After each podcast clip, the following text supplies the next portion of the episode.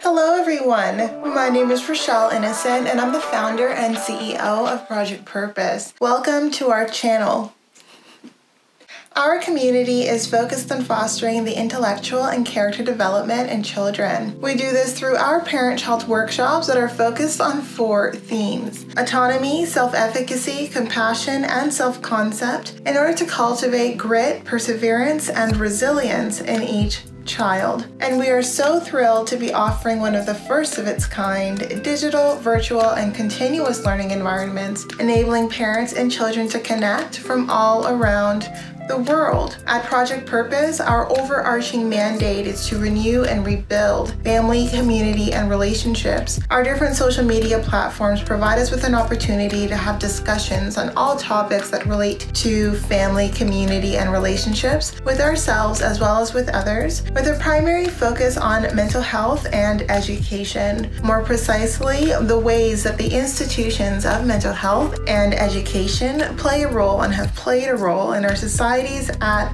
large. These discussions and debates provide us with an opportunity to think critically about what needs to change within these structures for us to live up to our bold slogan support, protect, and empower each child through youth focused development, better known as leadership in juvenescence. We recognize that in valuing our children's leadership potential, this also translates as recreating and co creating environments, both socially and politically, that will enable our children to thrive. For those of you who are particularly keen on the topic, we also write thought pieces every other Sunday, and we actually just dropped a thought piece this past Sunday. So be sure to meander over to the website and check out our online content. If it is the case that you are looking for a listening alternative, well, we're available on 10 different podcast platforms for your listening leisure, and we provided you with access to the links in the description down below. Now, as is the convention, be sure to subscribe, hit that post notification bell so that you are aware of every time we post. And of course, if you like our conversations and you want to keep them going, like, comment, and share this segment. Let's get into it. Hello, ladies and gentlemen, and welcome back to another segment here on Project Purpose. For those of you who are new, we cover topics that relate to mental health, mental wellness, and education on a week by week basis. And this week, our topic of discussion is mental wellness. And this is a part two of our series on unconventional behaviors and attitudes that create more room for happiness in our lives. Now, if you haven't seen our first video, definitely be sure to check it out. I guarantee you, I am a riot in that video, or I mean, in my opinion anyway. But they're actually like tried and true. These are tried and true personal philosophies that I've incorporated in my life that have helped me maintain a fairly high degree of happiness regardless of what it is that I'm going through. And this is a continuation of said video. So without further ado, let's get right into it. And so this is a little bit deeper, I think, by way of different strategies. It's more involved. It means that we're committing, we're really committing to creating room for happiness in our lives, even if that involves short term pain. So, that obviously is a great preface to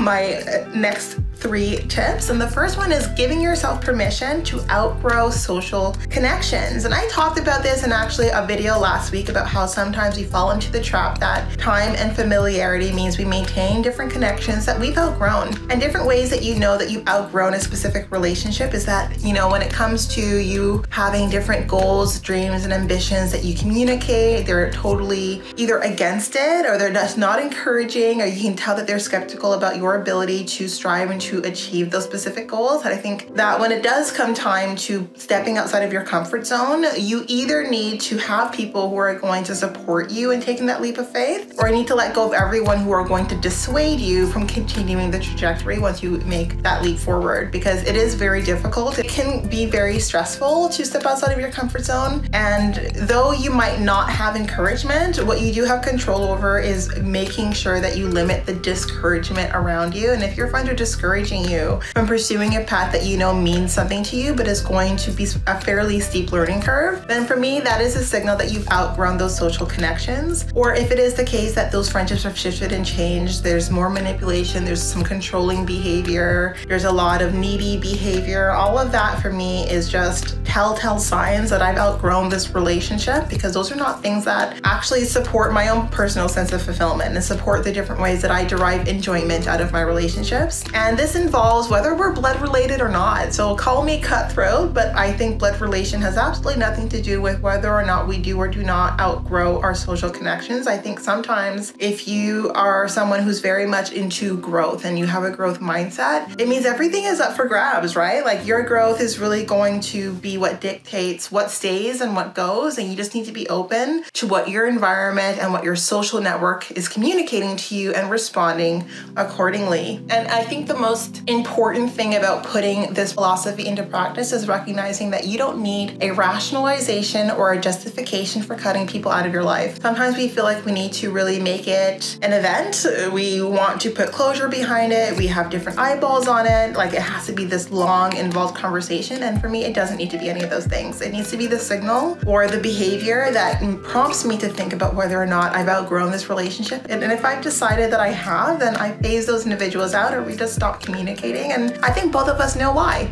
So, any case, that's my first unconventional behavior that I do believe lends to greater happiness. It's really about the reasons why you're doing it or sort of the underlying mechanisms behind why you sort of grow in and out of different social relationships. But again, guilt free. Give yourself permission to grow. And that also means outgrowing the people who aren't themselves focused on growth in and of their own self. My second one, and this is also fairly deep, and I'm gonna keep it light and lighthearted. I like our conversations on mental wellness to be light and lighthearted. And this is about really letting people off your hook. And I think that this is so important. And I've had different experiences in my life that involved loss, that involved betrayal, lots of grief. And in those periods, you either see who is for you based on who shows up for you, or who is against you based on who is perpetuating the hurt, who is the one subjecting you to harm, but also those who are complicit in their silence. And I find it very interesting that a lot of people assume that there is no harm, no foul if they sit back quietly and watch while a very unhealthy dynamic is taking place. And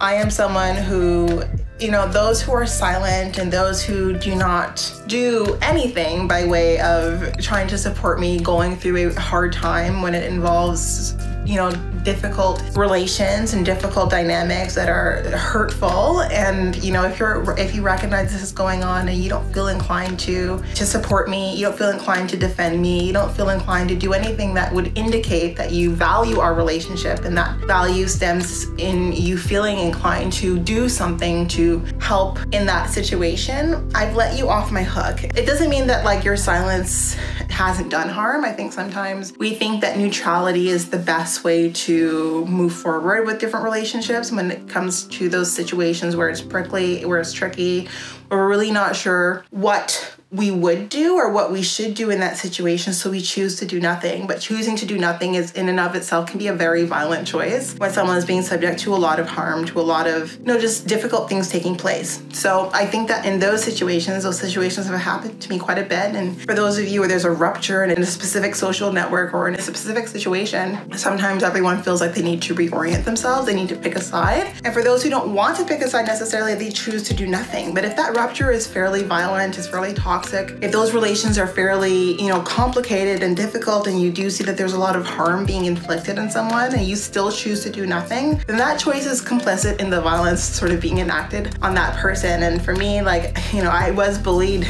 once upon a time during my pre-adolescent years. And it's funny because I reconnected with those individuals in high school and I didn't talk to them. And some of them approached me and were like, well, you know, we didn't do it. Like we weren't the ones who were actively harming you. Like we did nothing. Why are we being sort of cut out or cut off? Or why are we not maintaining or trying to reestablish a connection? And I'm like, because your silence was also violent. Your silence provided the okay to continue on that warpath. You, you know, you not doing anything gave more power for the person to do more and, and to inflict more harm. And I think sometimes it can be very embittering. It can be an experience that creates a lot of resentment, right? Because you assume that if someone calls you a friend in good times, that they'll show up for you in bad times. But a lot of people just don't know how to show up for people in these kinds of situations. And so they choose to do nothing. And I decided that for those who are actively inflicting harm, as well as for those who choose to be silent while they're observing harm being inflicted, like I let everyone off the hook.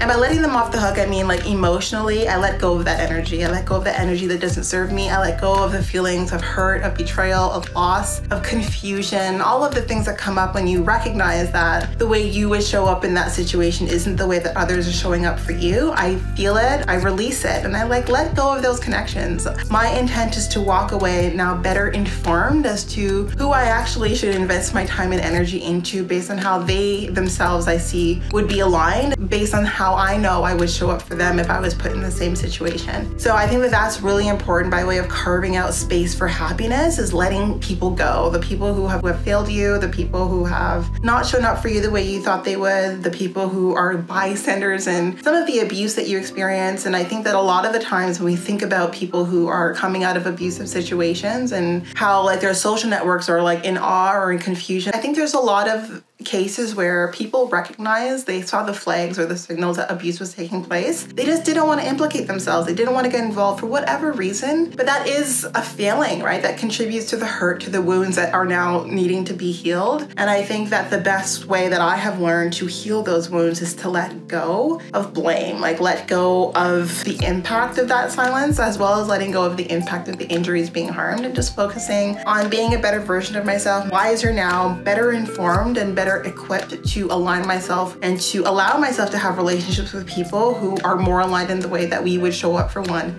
another. And my last point, and again, these are a little bit more deep than the first video and they take a little bit more reflection. But my last point is appreciate now, now. And I think that this is so important. It's been something that I've learned quite a bit since the pandemic took place is learning that it's not about trying to push through this present moment because this present moment is so difficult. We kind of wanted it to put it on like fast forward forward. And I don't think there even is like a fast forward function anymore. We just kind of like pull the needle forward, but there used to be a fast forward button. And sometimes when we go through difficulties, when we go through hard times, we really are trying to do our best to focus, to push towards the next great moment, to push towards the next high.